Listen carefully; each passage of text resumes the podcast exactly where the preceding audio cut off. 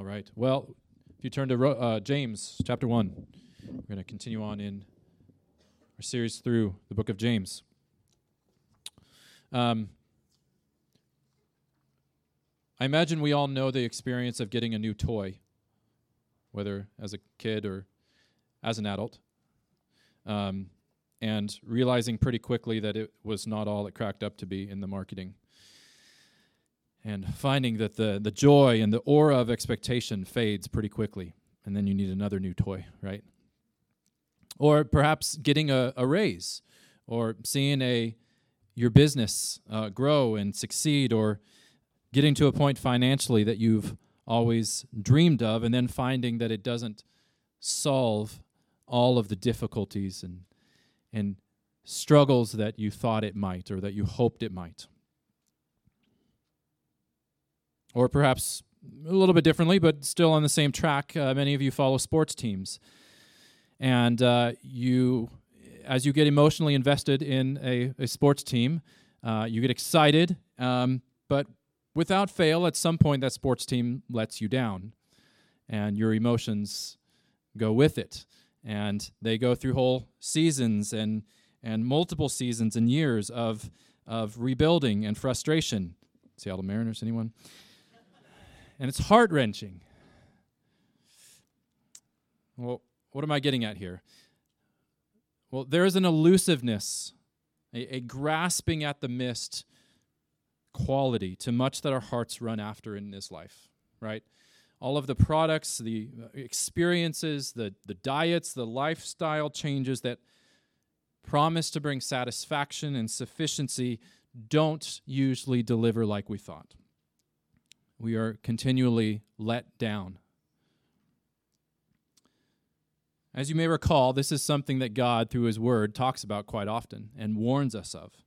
And today we're going to cover a couple of those passages in the book of James, one in chapter 1 and one in chapter 5. Um, as I mentioned a couple weeks ago when we started, James is kind of like the Proverbs in a way of the New Testament. And so there's these, um, these separate. Uh, there's these nuggets of wisdom throughout it that are that are kind of packed right up on top of one another without a lot of logical sequence in between, kind of like in the Proverbs. And so we find a couple of these passages not next to each other in Proverbs, but in different parts. So we're going to cover both of them today. Um, I'm going to read all the verses up front, and then we'll kind of uh, work through them, pull from them as we go on the topic of uh, this idea of the fading, elusive glory of particularly wealth and self indulgence. The fading glory of wealth and self indulgence. So, a few verses in chapter 1. James 1, starting at verse 9, says this Let the lowly brother boast in his exaltation, and the rich in his humiliation, because like a flower of the grass he will pass away. For the sun rises with, it, with its scorching heat and withers the grass. Its flower falls, and its beauty perishes so also will the rich man fade away in the midst of his pursuits. And then jump to chapter 5, starting at verse 1. Come now, you rich, weep and howl for the miseries that are coming upon you. Your riches have rotted, and your garments are moth eaten. Your gold and silver have corroded, and their corrosion will be evidence against you, and will eat your flesh like fire. You have laid up treasure in the last days. Behold, the wages of the laborers who mowed your fields, which you have kept back by fraud, are crying out against you, and the cries of the harvesters have reached the ears of the Lord of hosts. You have lived on the earth in luxury and in self indulgence. You have fattened your hearts in a day of slaughter. You have condemned and murdered the righteous person.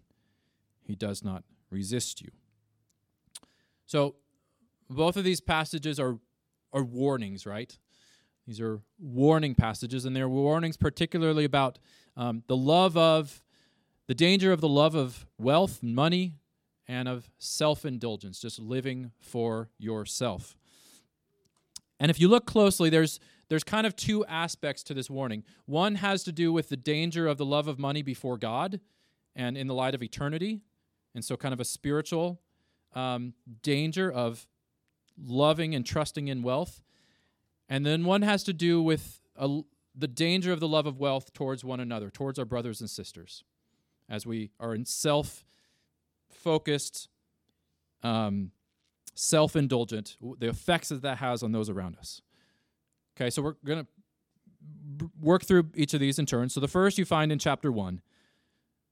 So let me read the, a couple verses again. Let the lowly brother boast in his exaltation, and the rich in his humiliation, because like a flower of the grass, he will pass away. So this isn't about wealth and poverty as social or political or cultural issues per se, but about wealth and poverty in light of eternity, in light of God as spiritual issues. The, the word lowly here means one who is undistinguished or common or insignificant, humble, gentle. And so a lowly brother or sister is one who has little influence or significance or power in the eyes of the world. And this can come in various forms, right? And probably to a degree, we all feel this in some sense. So you perhaps may feel some financial um, lowliness, that your financial situation is not uh, at the same level of, uh, as others and the opportunities you have. Perhaps intellectually you feel lowly. You just don't have the um, uh, comprehension and ability to converse at the same level or perhaps with the same language as others. Perhaps you feel socially lowly, that you don't have the quick wit and the charisma and the confidence that, that others around you have. And, and even, I think, spiritually, we can feel spiritually lowly. Like, I don't have the, the biblical knowledge, the, the experience, that I haven't built up the devotional habits, uh, just the, the experience of being a, a Christian and the, all of the knowledge that comes along with that as others do. And I so I feel lowly or insignificant, like I don't have as much to offer. This then is contrasted with the rich. Now, in context here, this primarily has to do with uh, the financially uh, wealthy and material wealthy, but we should also think of all of the ways that we trust in what we have, trust in what we can do, trust in our influence or opportunities, even the respect we have. Now, when we think of these categories, I think our tendency is to put other people in them. We think of those more wealthy than ourselves or less wealthy than ourselves. Like we kind of define them uh, subjectively, right? And and we're hesitant or slow to put ourselves in these categories, and perhaps we do not hear the, the weight of verses like this. And so we're wise to consider the ways that each of us may be rich and each of us may be lowly. So consider the, the warnings here and, and think about yourself. Let the lowly brother boast, boast in his exaltation. Um, now, this is kind of a command. You who are lowly, boast in your exaltation. In whatever way you, Christian, find yourself lowly and insignificant in this world, see to it that, or make it your effort, make it your aim, not to despair about that, not to find, um, not to make much of your humble position, not to find your identity in that, but hope confidently and joyfully in the glory to come and in the glory that is even yours now in Christ Jesus. Similarly, let the rich boast in his humiliation or being made low, how that could be translated. Let the rich boast in being made low. And so, what, in whatever way, Christian, you find yourself to have significance, to have power and success in the world, See to it that, make it your aim not to make much of that. Not to make much of your wealth and success and significance in the eyes of the world, but realize that it is ultimately empty and fleeting. And cling desperately to God in Christ and who you are in Him. And so, really, the, the, the invitation, the command is the same on both sides, right? To both the rich and to the poor, don't make much of your material or financial situation or your posi- position or standing in the world. Both riches and poverty can be snares, can be temptations for Christians. On the one hand, riches can make us blind to the, the priority of God. They can make us numb to the, the presence and the priority and our desperate need for God. Poverty and insignificance can, uh, can keep us bitter and discontent and despairing, right? And keep us from being content in God, feeling like we have no worth in life. In reality, both of these temptations um, adopt the world's view of what matters most, the world's view of significance and success. Uh, both of them tempt us to see ourselves in merely humanistic, uh, material terms. What do you have? What's your family like? What have you accomplished? What have you done? Well, what does God have to say about this? How does God's um, how does God work differently? Well, God's words in Jeremiah strike at the very heart of this and are helpful for us to, to reflect on. Um, he says through Jeremiah, Let not the wise man boast of his wisdom. Again, don't make much of your wisdom, or the strong man boast of his strength, or the rich man boast of his riches, but let him who boasts boast of this, that he understands and knows me, that I am the Lord who exercises kindness, justice, and righteousness on earth for in these I delight, declares the Lord. So, what God does is not just reverse the tables, as some of the philosophies and systems of the world want to do, and just kind of reverse it like this, but completely change the value system, right? Who you are is not determined by how you measure up to the world's systems and priorities. Who you are is not determined by what others think about you, whether in school, at work, at home, in, in your neighborhood, in your families. And who you are is not even determined by how you think or feel about yourself, which is often the turn that is done in a secular sense. Well, don't let those people tell you who you are. You define yourself as you want. That's not what's happening here. No, your identity and worth and hope is in being a child of God, in knowing the Lord and being known by the Lord who is good and loving and sovereign over all things. What God does is replace the identifying labels that the word world places on you, replace the identifying labels that we place on ourselves, and gives us an identifying label from from Himself, from our Creator God. And so our identity and worth and our standing and confidence are no longer in the shifting sands of what we feel on any given day or what others may say about us and what we may or may not accomplish in this world. But our identity and worth and standing and confidence are in the firm foundation of God. Yes. Amen. And then there is a second aspect to this warning here. It's not only a spiritual warning about wealth, but it goes on. There's also a warning about the danger a love of wealth and a, a life of self indulgence poses to those around us. It causes us to not love others. So, chapter 5, we read verses 4 to 6 again.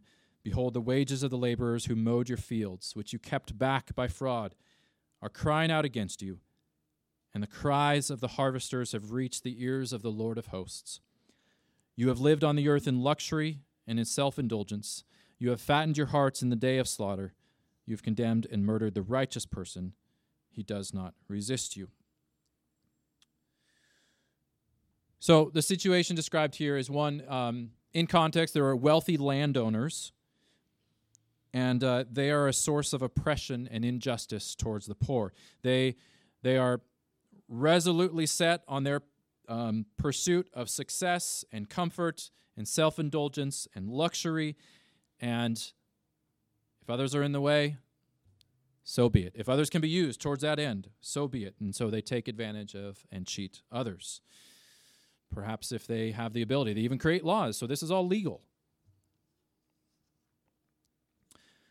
Now, this has specific relevance. I I think towards those of uh, those of us, those of you who are business owners or are in management positions. In those situations, what are what is your attitude towards your employees, towards those who are under your authority? Um, do they thank God for you and see God's grace in you, or are they like these people crying out to God against you? Do you do more than is expected for them because you actually care for them, or are they just pawns or tools to help you get where, or your business get where you want it to get? But then the larger principle here certainly has relevance for all of us. In what ways are we concerned with only securing a life of luxury and self indulgence, even a life of security and control. And what happens as a result of this, of this pursuit? Are we merely using those around us for personal ends? Do others become disposable object, objects on our march to get what we want? Um, I, I'll just be honest that in ministry, in church leadership, this is a constant temptation. Um, of course, you want to see a church grow and thrive, but does that come at the expense of not caring for people? Are people just opportunities or things to be used for personal gain, for ministry success and grandizement or whatever? Um, that temptation, if you find yourself in leadership of any kinds, including ministry, is always there.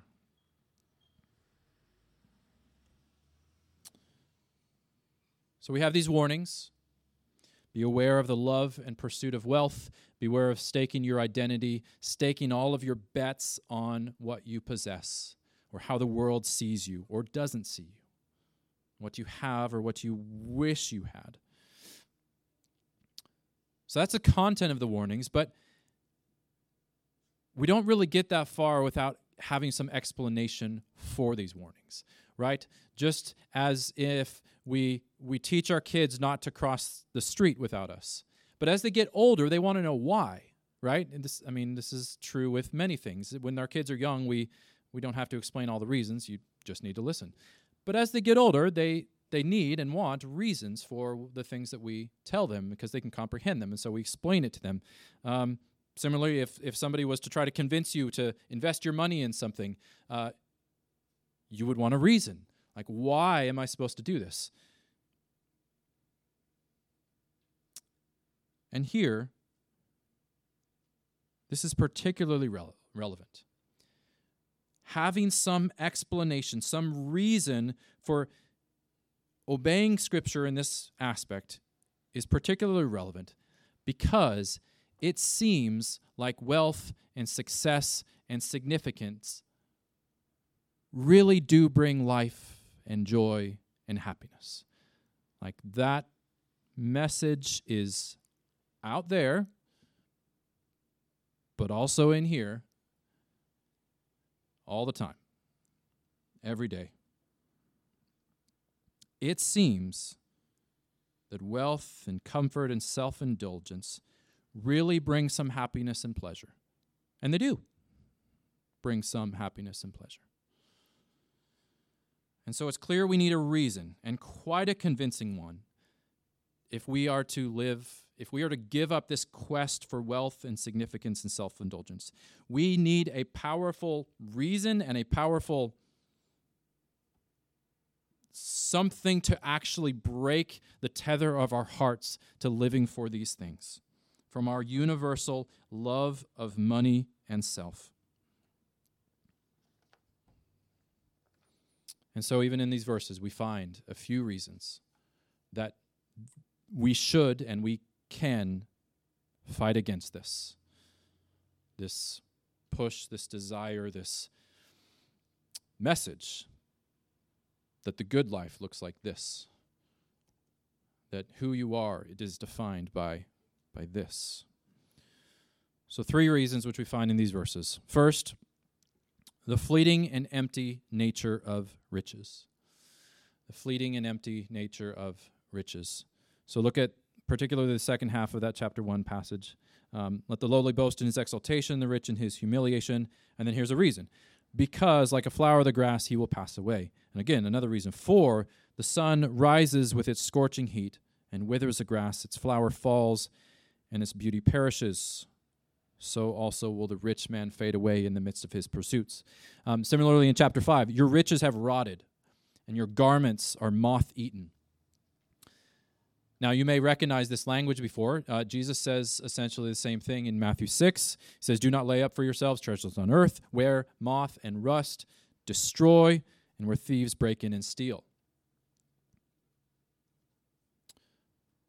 I imagine all of your lawns right now are faded all of your grass has withered. I tried for a, a, few weeks hopelessly to keep one of our, our back lawn green, and, and that was a losing effort. Just like the f- glory of our favorite sports team or the glory of, of making advances in our careers and getting new toys or new houses, uh, it fades. The glory of wealth fades.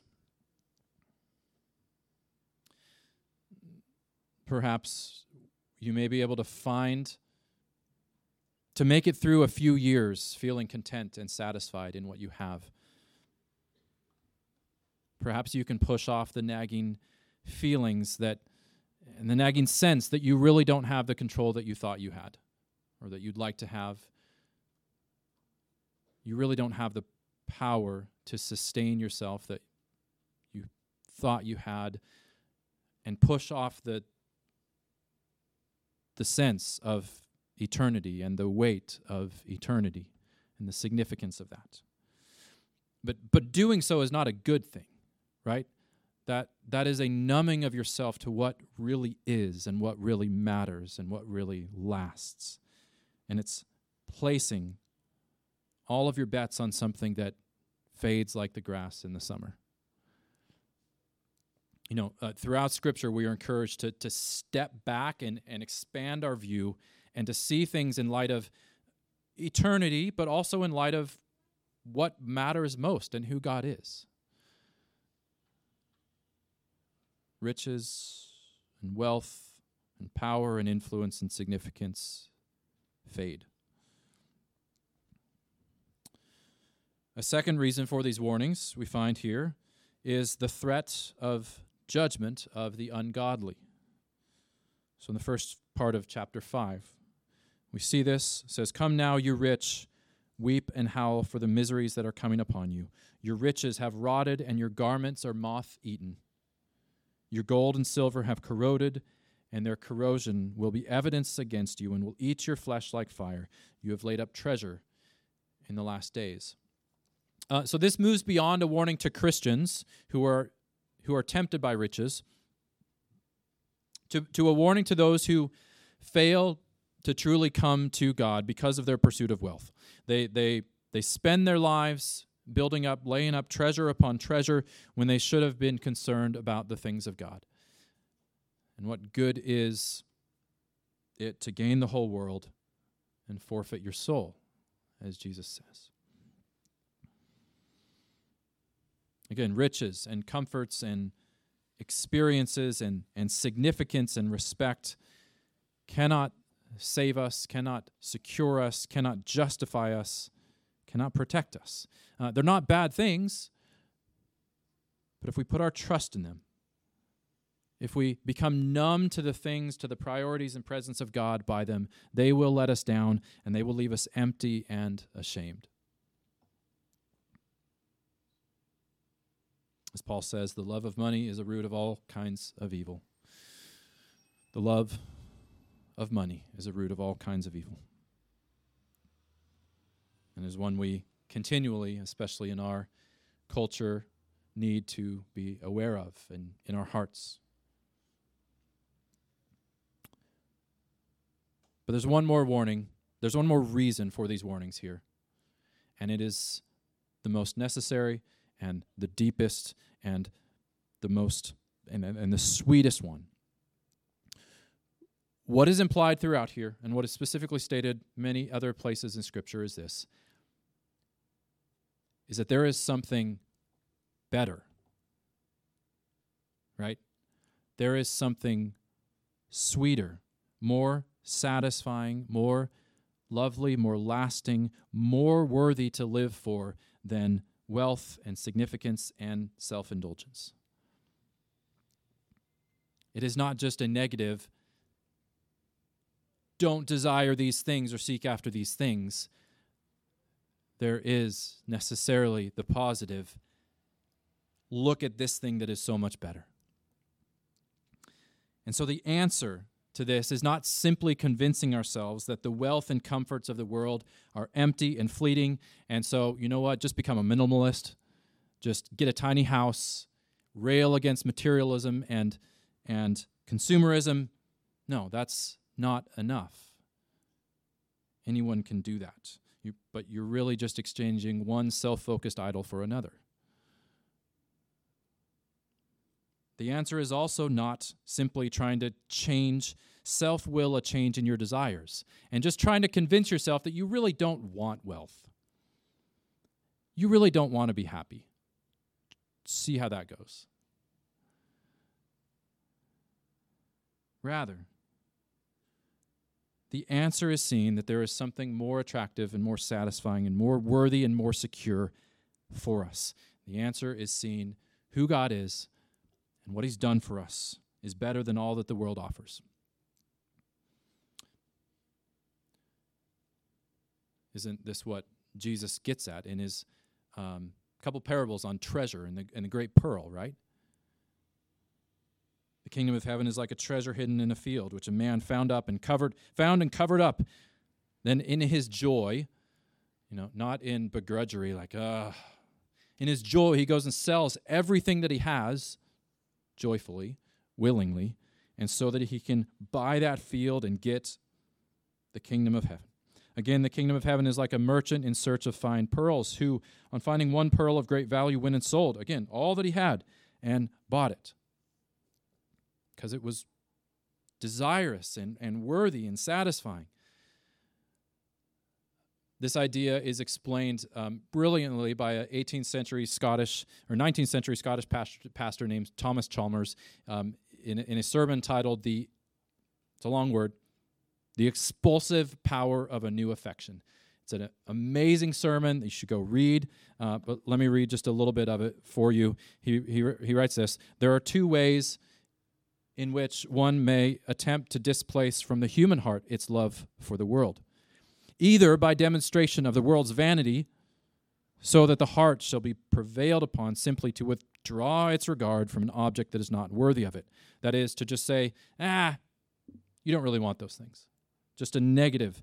Or by setting forth another object, even God, as more worthy of its attachment, so that the heart shall be prevailed upon, not to resign an old affection, which shall have nothing to succeed it, but to exchange an old affection for a new one from the constitution of our nature. The former method is altogether incompetent and ineffectual, and the latter method will alone suffice for the rescue and recovery of the heart from the wrong, wrong affection that domineers over it.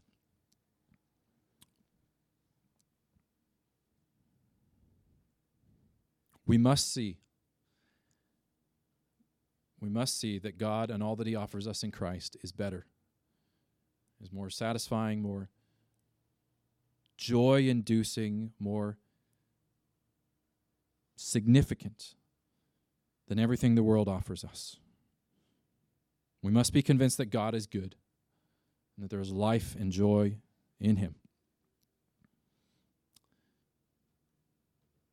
Now, it's one thing to say that, it's another thing to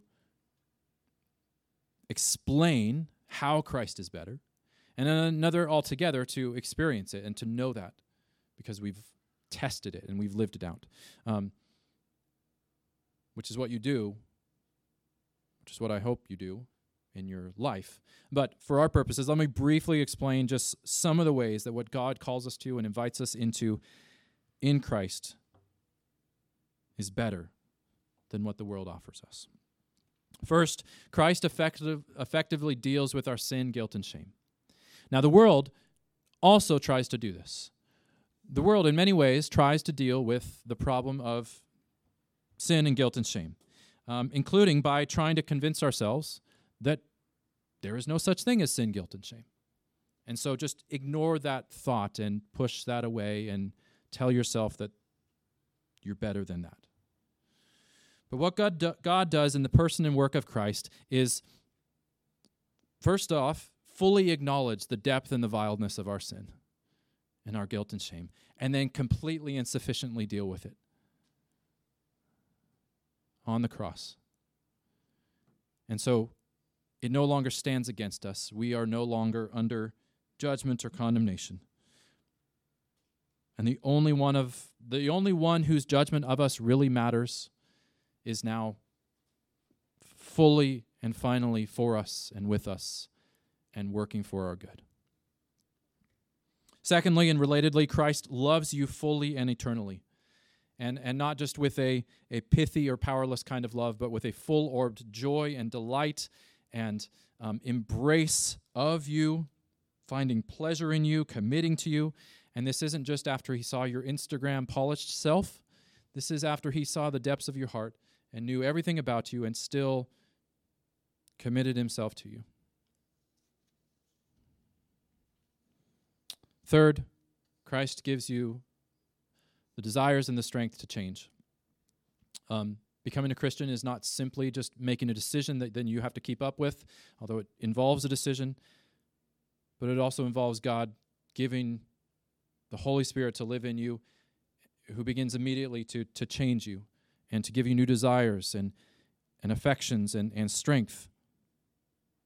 From the moment you trust in Christ, God begins to really change you from the inside out and bear good fruit in you. And you are not living in your own strength and living with your own endurance. Fourth, Christ or reorients you to live for Him rather than yourself. Becoming a Christian is not simply about having adopting some new beliefs or new habits. I guess I go to church now on Sundays. Or new morals. I can't do that anymore. Involves those things, but it is over and above all of that and underneath all of that a change in Lord. That you are no longer king and lord of your own life, but Christ is, and he is more worthy, and your life is lived for him. And then, fifth and lastly, Christ gives you a new family in which to live out your new identity. And one of the reasons that, that matters is because this view, the Christian view of wealth and significance and self indulgence, is constantly in tension with the world we live in and constantly in tension with so much that remains in our hearts. And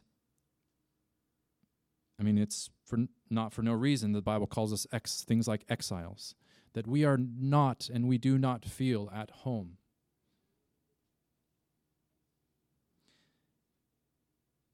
And the church community, and I don't just mean Sunday mornings, although that's a significant part about it, but all of the ways in which our lives um, come together and we, we share and walk with one another, the church community is to be a foretaste of our true home, of the kingdom of God to come. We remind one another that God is sovereign over all and that we are defined first and foremost by Him. We reminded one another that the promises of wealth and self indulgence and worldly significance are fleeting and empty. And God's love is better. And then we we encourage and exhort one another, and we are encouraged and exhorted by the faith and the endurance and the, the bearing of fruit of one another. We need to, we need the witness of others, we need the, the presence of others to live in such a radically countercultural way. But first and foremost, we need God's Spirit in us. And so, may God open our eyes to see that He is better. He is more glorious, more worthy, more satisfying than anything else. Convince us that in our hearts, in our minds, and then may, we, as um, as a body, push one another on in that and remind one another of that.